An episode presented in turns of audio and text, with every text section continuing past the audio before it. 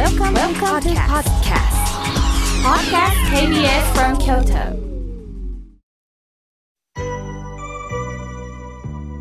えー、ここからは皆様方からたくさんのメッセージをいただきました。えー、紹介させていただきます。まずはじめにお手紙をいただきました。滋賀県のめぐりあいさんです。えー、みおけさん前、えー、長浜で講演なさいましたね。あの時に少しお話をさせていただきました。これからもラジオを聞かせていただきますよ、とのことです。また、えー、めぐりあいさん、素敵なプレゼントをいただきました。本当にありがとうございます。続いての方です。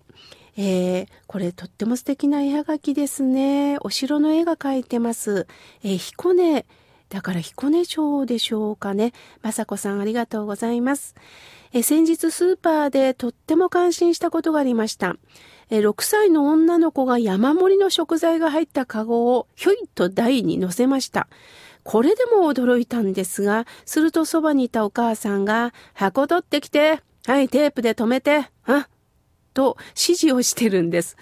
私はそのやりとりにびっくりしてお母さんに、すごいですね、と言うと、いつものことですよ、と笑顔で答えられました。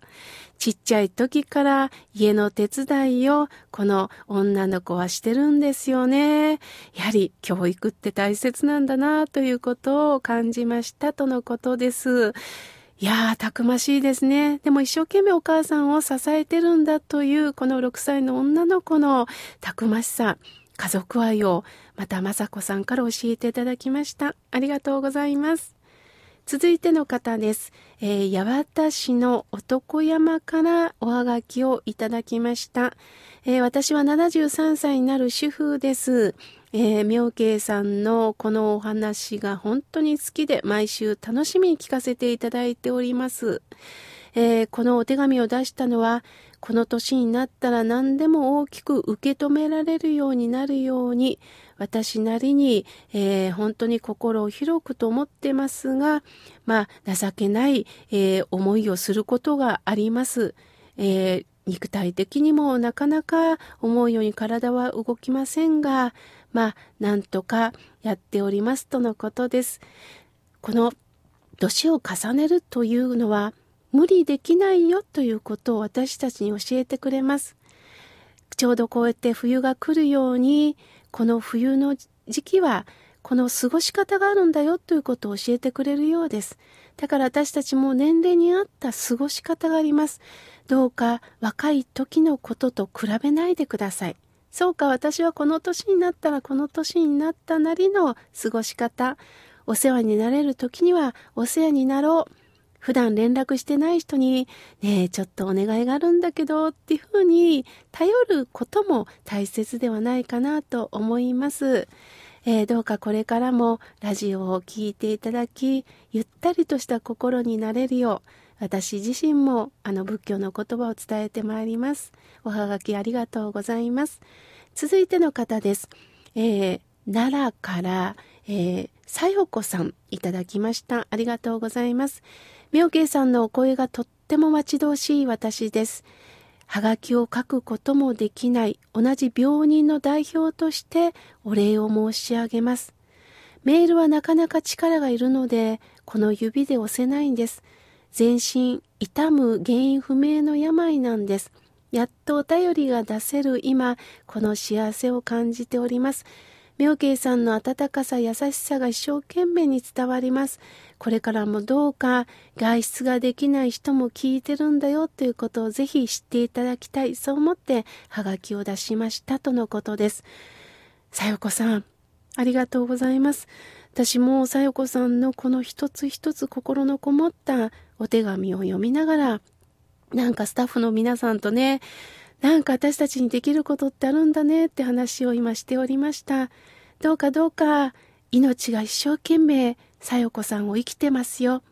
どうかどうかドーンとベッドに横たわる時には横たわって、そして窓から見える景色、ちょっとした雲、そういった流れをまた観察しながら、共に生きてまいりましょう。ありがとうございました。さあ、続いての方です。とっっても達筆な字ですね。えー、やすしさん、えー、京都市の北区からいただきました。えー、私は介護福祉士をしておりまして、利用者さんから感謝とねぎらいの言葉をかけてもらうたびに心が和みます。妙慶さんの穏やかな語り口調に癒されますとのことです。ああ、そうですか。介護福祉士さん。本当に頼りにしてる人がたくさんいると思いますので、これからもどうぞよろしくお願いします。ありがとうございます。さあ、続いての方です。えー、寝屋川市より、えー、千代美さんからいただきました。土曜日の朝8時、必ず聞いています。毎週楽しみです。この放送を聞くと心が休まるんですよ。いつまでも続けてほしいです。とのことです。ありがとうございます。こうした、えー、千代美さんのメッセージがあるからこそ、私たちも頑張ることができるんだなと思います。さあ、続いての方です。